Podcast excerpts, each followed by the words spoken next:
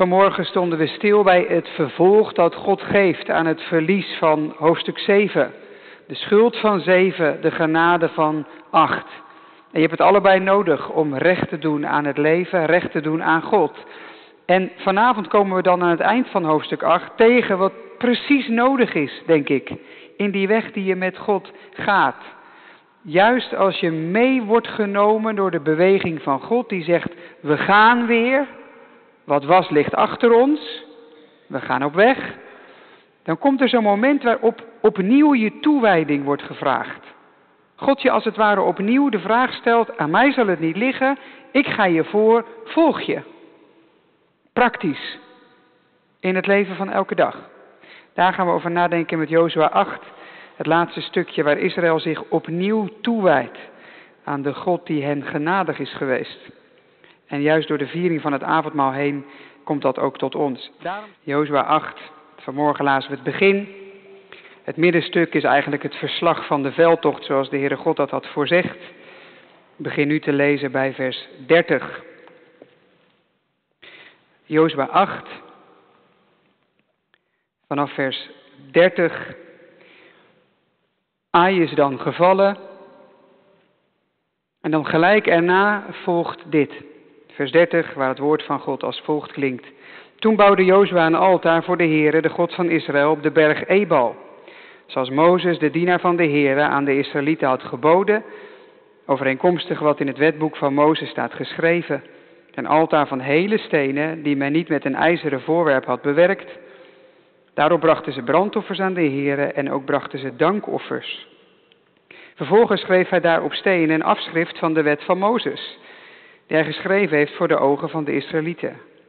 Heel Israël, met zijn oudsten, beambten en rechters, stond aan deze en aan de andere kant van de ark, voor de Levitische priesters, die de ark van het verbond van de Heere droegen, zowel vreemdelingen als ingezetenen. Eén helft daarvan stond tegenover de berg Gerizim en één helft daarvan stond tegenover de berg Ebal, zoals Mozes, de dienaar van de Heere, voor die tijd had geboden om het volk Israël te zegenen. Daarna las hij al de woorden van de wet voor. Ze worden dus gezegend met de wet, de zegen en de vloek, in overeenstemming met alles wat in het wetboek staat geschreven. Er was niet één woord van alles wat Mozes had geboden dat Jozua niet voorlas.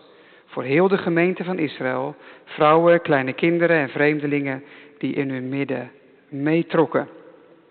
Tot zover het woord van God. Zalig ben je als je daaruit leest, het bewaart en er ook uit leeft. Ik wil ook woorden lezen die als een soort uitleg daarbij komen. De Heidelbergse Catechismus, zondag 33. Daar gaat het over wat het dan is om voor God te leven. Waarin bestaat de echte bekering van de mens? In het afsterven van het oude en het opstaan van de nieuwe mens. Wat is dat dan? Dat je oude mens afsterft. Oprechte droefheid, dat je God door je zonde hebt vertorend. En ook dat je die zonde steeds meer haat en ontvlucht. Wat is dan het opstaan van de nieuwe mens? Een diepe vreugde in God door Jezus. En lust en liefde om naar de wil van God in alle goede werken te leven. Maar wat zijn dat dan, goede werken? Alleen die uit waar geloof naar de wet van God en tot Zijn eer worden gedaan, niet gegrond op onze eigen mening of geboden van mensen. Tot zover. Misschien ben je weer begonnen op school afgelopen week, of ben je naar de hogeschool gegaan, universiteit, en heb je weer vakken als rekenen, taal, wiskunde en alles van dat soort uh, vakken die je moet leren om je diploma te krijgen. Ik weet nog dat ik aan het begin van zo'n schooljaar vol zat met goede voornemens, waarvan ik toch zeker wel dacht dat het nu anders ging dan het jaar ervoor. Bijvoorbeeld met zo'n gruwelijk vak als wiskunde. Sorry voor de, de beta-mensen in de kerk die dat prachtig vinden, maar als ze iets hadden mogen afschaffen was het dat. Al die formules en zo, en de, krijg je dan in zo'n verhaaltje. En ik was bij regel 2 altijd al de weg kwijt, en dan moet je nog tot regel 10. En, en ik kwam er aan het begin al niet uit. Wat natuurlijk dan wel helpt, is als je gewoon elke dag, week, want wiskunde heb je best vaak, keurig gewoon je huiswerk maakt. Maar dat was nou ook weer niet mijn allersterkste punt. Om gewoon elke dag keurig te doen wat je moet doen. Ik laat het meestal zo'n beetje zo opstapelen. En als de nood dan echt hoog is, dan ga ik aan het werk. En dan komt het allemaal ook wel af. Maar ja, dan leer je er natuurlijk niet zoveel van. Dan ben je bezig om het af te maken. Nou is het voordeel van de middelbare school dat je elke keer van die toetsweken hebt. Nou, die kun je dan halen, die toetsen. En bij wiskunde was dat zeg maar met de hakken over de sloot. Dat haalde ik dan. En dan kun je weer helemaal opnieuw beginnen. Heerlijk gevoel. Heb je zo'n blok afgerond, deel van je boek kun je gewoon dichtslaan, achter je laten. Hoef je nooit meer naar te kijken. Daarom ben ik dominee geworden. Hoef je nooit meer naar te kijken. En het volgende blok kun je weer beginnen met een schone lei. Moet je natuurlijk wel dat huiswerk maken wat er van je wordt gevraagd. Anders is het bij de volgende toetsweek weer precies hetzelfde liedje. Ja, dat was het dus ook vaak. Maar je hebt iets nodig dat je tegen jezelf zegt: Kom op, ik ga het nu anders doen dan daarvoor. Ik ga nu wel mijn huiswerk maken. Ik ga nu al die formules leren, ook al vind ik ze niet leuk. Ook al snap ik niet wat je ermee moet. Ik ga het toch doen. Een soort nieuw voornemen, juist na zo'n toetsweek, want dan kan het nog. Dan sta je nog weer aan het begin. Daarover gaat Jozua 8. Er is een soort toetsmoment geweest. Israël was eigenlijk gezakt. Maar op een wonderlijke manier heeft God het anders gemaakt. En nu gaan ze opnieuw beginnen. En vraagt de Heere God hen eigenlijk, ik geef jullie een nieuwe kans, wat ga je ermee doen? Ben je van plan om nu wel te luisteren? Ben je van plan om je in te zetten, juist voor wat daarvoor misging? En ik denk dat we dat nodig hebben om het avondmaal van vandaag recht te doen. De genade van vanmorgen en de toewijding van vanavond. Dit zit allemaal in Jozua 8, daar gaan we over nadenken. Maar dit kun je onthouden, genade heeft ook toewijding nodig. Niet vooraf, dan zou het geen genade meer zijn, maar juist daarna. Daar gaan we over nadenken in de preek. Gemeente van de Heer Jezus Christus, het is alweer een hele tijd geleden dat de EO het programma uitzond Marry Me Again. Trouw opnieuw met mij. Het ging over stellen die een moeilijke tijd hadden gehad, bijna gescheiden waren, maar ervoor kozen om bij elkaar te blijven. Sterker nog, ze zeiden opnieuw ja. In dat programma zag je het huwelijksaanzoek, de voorbereidingen en natuurlijk hun tweede ja-woord. Maakte indruk. Juist na alles wat er gebeurd was, de eerdere belofte onderstrepen. Ik las ergens dat dat in onze tijd populairder wordt. Je kunt ook op het gemeentehuis een herbelofte doen. Opnieuw het ja-woord geven. Verandert niks aan de status, je was getrouwd, je bent getrouwd. Maar na moeilijke jaren of stille tijden voelt het toch fijn als die ander opnieuw voor je kiest. Met misschien nog wel meer kennis van jou dan, dan op je eerste trouwdag. Vanmorgen ging het over God die na roerige tijden opnieuw begint. Schuld maakte scheiding.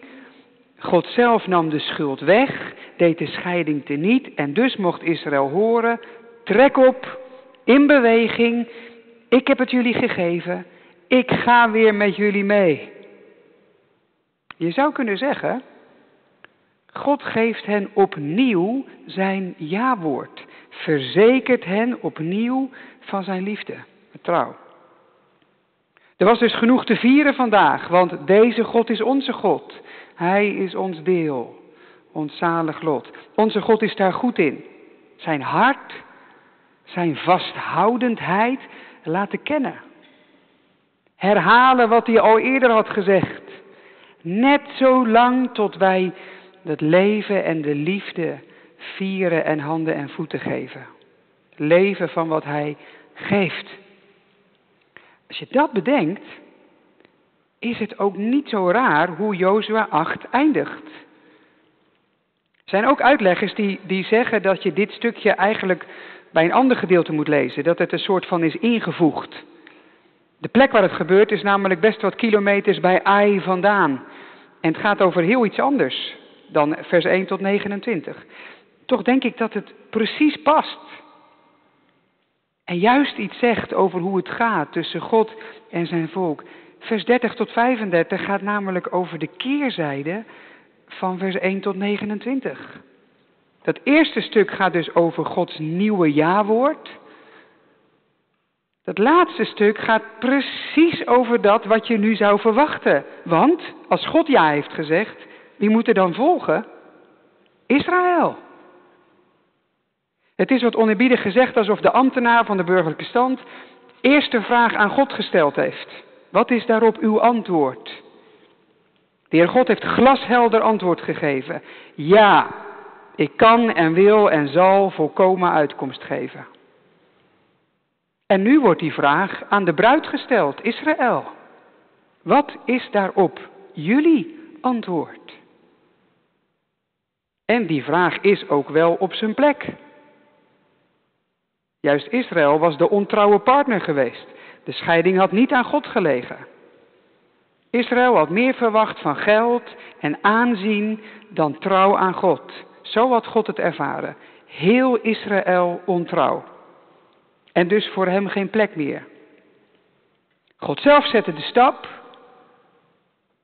En dus gaan nu de ogen naar Israël. Wat gaan zij doen? Dat is toch ook wel een heel herkenbaar gebeuren. Als je een moeilijke tijd achter hebt, heb je bevestiging nodig. Als je relatie bijvoorbeeld tijden van verwijdering heeft gekend of kent, dan heb je het zo nodig dat iemand opnieuw tegen je zegt, ja maar ik hou van jou. Heb je het nodig dat je die woorden zelf weer spreekt, dat je liefde niet over is. Als er op je werk dingen zijn misgegaan en je twijfelt of dit nog wel de plek is waar je moet blijven, dan heb je het nodig dat je baas zegt, hier een nieuwe opdracht waar je je in vast kunt bijten. Als je in een vriendschap een tijd niks hebt gehoord, dan heb je een avond nodig met kaas en wijn. Dat je opnieuw ervaart, wat doet dit ons goed? Dat kan je nieuwe energie geven, een nieuw voornemen. Om achter je te laten wat er was. En met frisse moed en volle kracht te investeren in wat komt. Zo gaat het hier. Dat is Jozua 8, vers 30 tot 35. Alsof we voor een trouwdienst in de kerk zijn. Iedereen is aanwezig. Gods aanwezigheid wordt uitgebeeld in de ark en heel het volk staat eromheen, twee kanten. Iedereen is erbij. Zelfs vreemdelingen die geen Israëliet zijn. Dit raakt iedereen. En juist dan wordt de wet voorgelezen.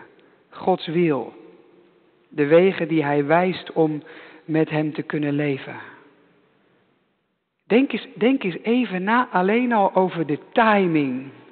Het is zo mooi. God had dit ook aan het eind van hoofdstuk 7 kunnen doen, hè?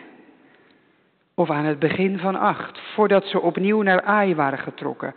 Voordat hij opnieuw meeging. Dat hij had gezegd, ja weet je, het is nu wel echt fout gegaan. Ik zal nog één keer uitleggen hoe ik het wil. Neem de tijd om je daarop te bezinnen. Laat me zien dat je het serieus neemt. Dan gaan we daarna weer verder. Proberen we het daarna opnieuw. Maar zo gaat het niet. De wet komt niet voor de overwinning op Ai. De wet komt erna. Precies zoals het gaat als Mozes de wet geeft. Die komt niet voor de bevrijding uit Egypte, maar in de bij de berg Sinai, daarna.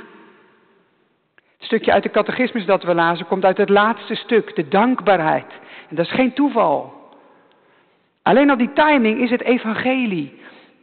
Onze gehoorzaamheid is geen voorwaarde, geen weg om bij God te komen. Het is een gevolg. Het is de weg om bij God te blijven. De wet na de overwinning, dat is het evangelie. Dat is de grootste zegen die je als mens kunt bedenken. Het haalt namelijk de druk van je schouders. En tegelijkertijd neemt het je handelen voluit serieus. Onze gehoorzaamheid zorgt niet voor onze redding. Onze redding zorgt voor onze gehoorzaamheid. Eerste overwinning. Dan de wet. Halleluja. Dat is reden voor halleluja. Dit. Tegelijk is die gehoorzaamheid natuurlijk ook wel gevraagd. Nieuwe toewijding kan ook niet achterblijven. Die wet komt niet voorop, maar hij blijft ook niet achterwege. Gehoorzaamheid is niet het eerste woord, maar hij wordt ook niet verzwegen. Israël deelt in de ruime genade van God en hoort daardoorheen wat het betekent voor je handen en voeten als God jouw God is. Hoe je leven eruit ziet als God met je gaat. Dat is de wet. En dat is vandaag niet anders. We hebben redding gevierd, genade, vergeving, toekomst. We hadden genoeg om te vieren, met maar één reden, omdat God het geeft. Je zou kunnen zeggen, God heeft zich wonderlijk opnieuw aan ons toegewijd. Dan komt ook in één adem die vraag op ons af, is die nieuwe toewijding er ook bij jou en bij mij? En dan gaat het dus over ons hele gewone dagelijkse leven. En misschien wel juist ook over die punten waarop het was misgegaan. God is er overheen gestapt, heeft de schuld in Jezus' naam weggedaan. Ga jij je nu opnieuw geven om er tegen te strijden? Wil je opnieuw investeren in je relatie met God? Ja, denk je, maar dat heb ik al zo vaak gedaan. Klopt? Ik ook. Maar wat als dat helemaal niet ter zake doet? Wat was? Dat ligt achter. Nieuwe mogelijkheden liggen voor. Het is een kwestie van die tweede kans. Dankbaar ontvangen en er weer vol voor gaan. Weet je wat leven met de Heere God ook is? is gewoon heel vaak opnieuw beginnen. Leven met de Heere God is ook gewoon telkens opnieuw durven beginnen. Je krijgt de ruimte, je krijgt de kans, doen.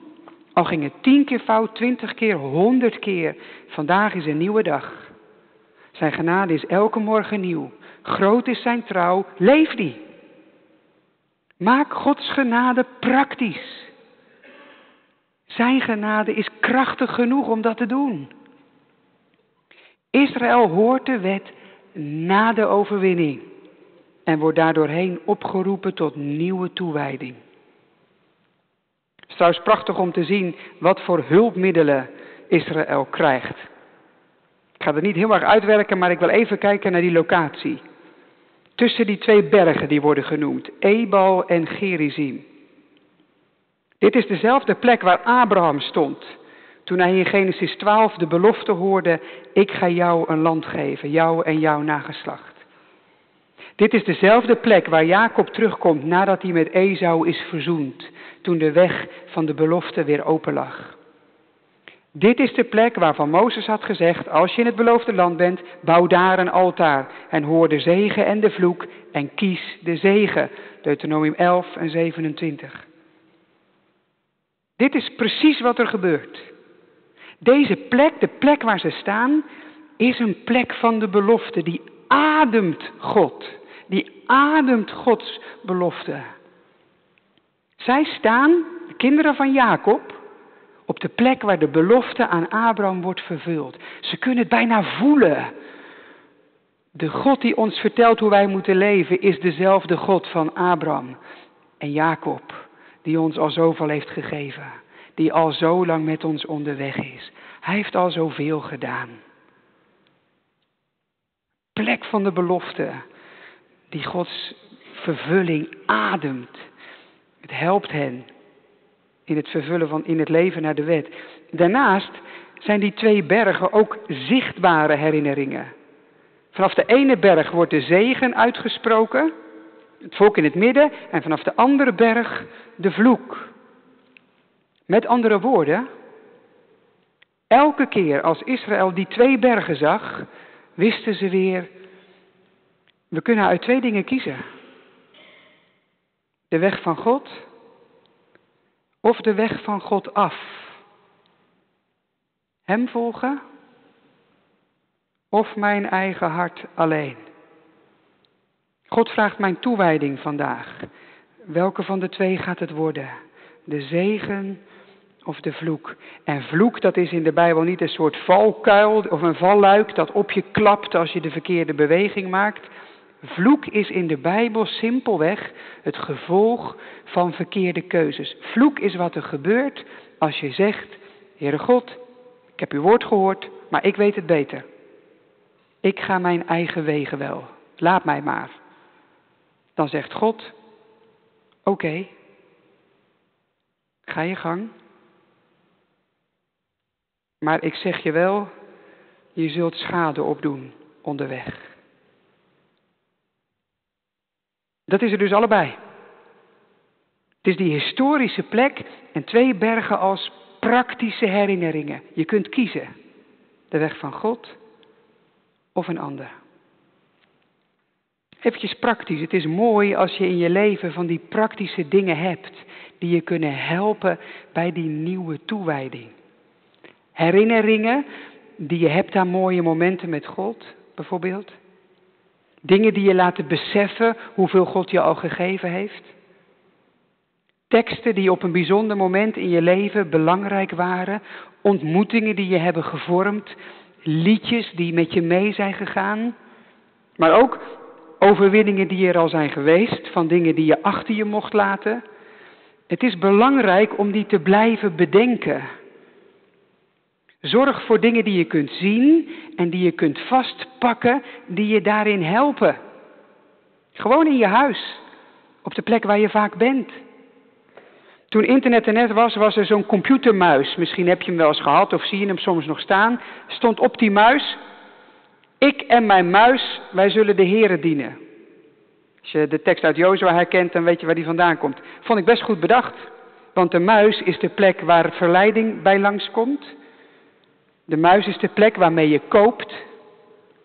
Ik en mijn muis, wij zullen de Heer dienen. Bijbelteksten om je heen. Zet foto's neer van mensen die je voorbeeld zijn. Draai liedjes grijs die iets bij je boven brengen van wie God in je leven was. Ik had vrijdagavond nog, ik zat te Lego met de kids en ik zette een cd op vanuit mijn kindertijd, tienertijd. En ineens, dat kan muziek, zat ik weer daar kwam er iets boven van wat ik toen met God had beleefd in één liedje. Zet een app op je telefoon die, die je vraagt, wil je echt dit filmpje kijken of, of blijf je gefocust? Neem mensen in vertrouwen waar je, over waar jij mee te strijden hebt. In je persoonlijke toewijding aan de weg van God, zodat ze je kunnen helpen.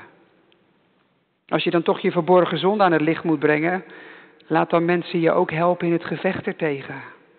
Welke vorm je ook kiest, maak van die nieuwe toewijding geen privéproject. Dat zijn wij geneigd, hè? Je hebt gevierd, je neemt je dingen voor, maar het zit allemaal in je hoofd. Deel het. Trek daarin met anderen op. We zijn aan elkaar gegeven. Wees creatief, dingen die je kunnen helpen. Voorzie je leven van die dingen zoals die bergen in Jozua 8. Dingen die je ziet en je denkt, oh ja, zegen of vloek. Wat gaat het worden? En zo kijken God en Israël elkaar weer aan. Er was veel gebeurd, maar ze zijn opnieuw aan elkaar gegeven. Marry me again. Wonderlijk, genadig en o zo mooi. Het vertrouwen is groot, het vizier gaat vooruit en de toewijding is onvoorwaardelijk. Op precies dezelfde manier worden wij vandaag geroepen om als nieuw voor God te leven. Wat er tot op de dag van vandaag met God en jou is gebeurd, in welke fase van het leven je nu zit, die dingen waar je gisteren nog tegen aanliep, dat ligt achter.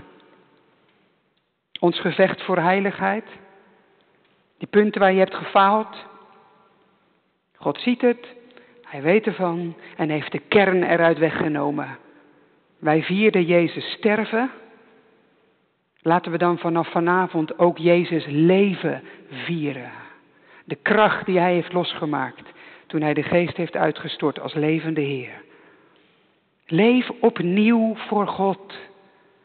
Niet omdat het moet, Niet omdat je bang bent voor straf, maar omdat Zijn immense liefde je heeft geraakt vandaag. Zijn karakter, laat dat jouw karakter vormen. Wie Hij is, laat dat de motor van je leven zijn. Heer, ik geef u mijn hart. Ik geef u mijn ziel. Ik leef alleen voor u. Leid de weg die ik ga. Elk moment dat ik besta. Heer, doe uw wil in mij. Halleluja. Amen.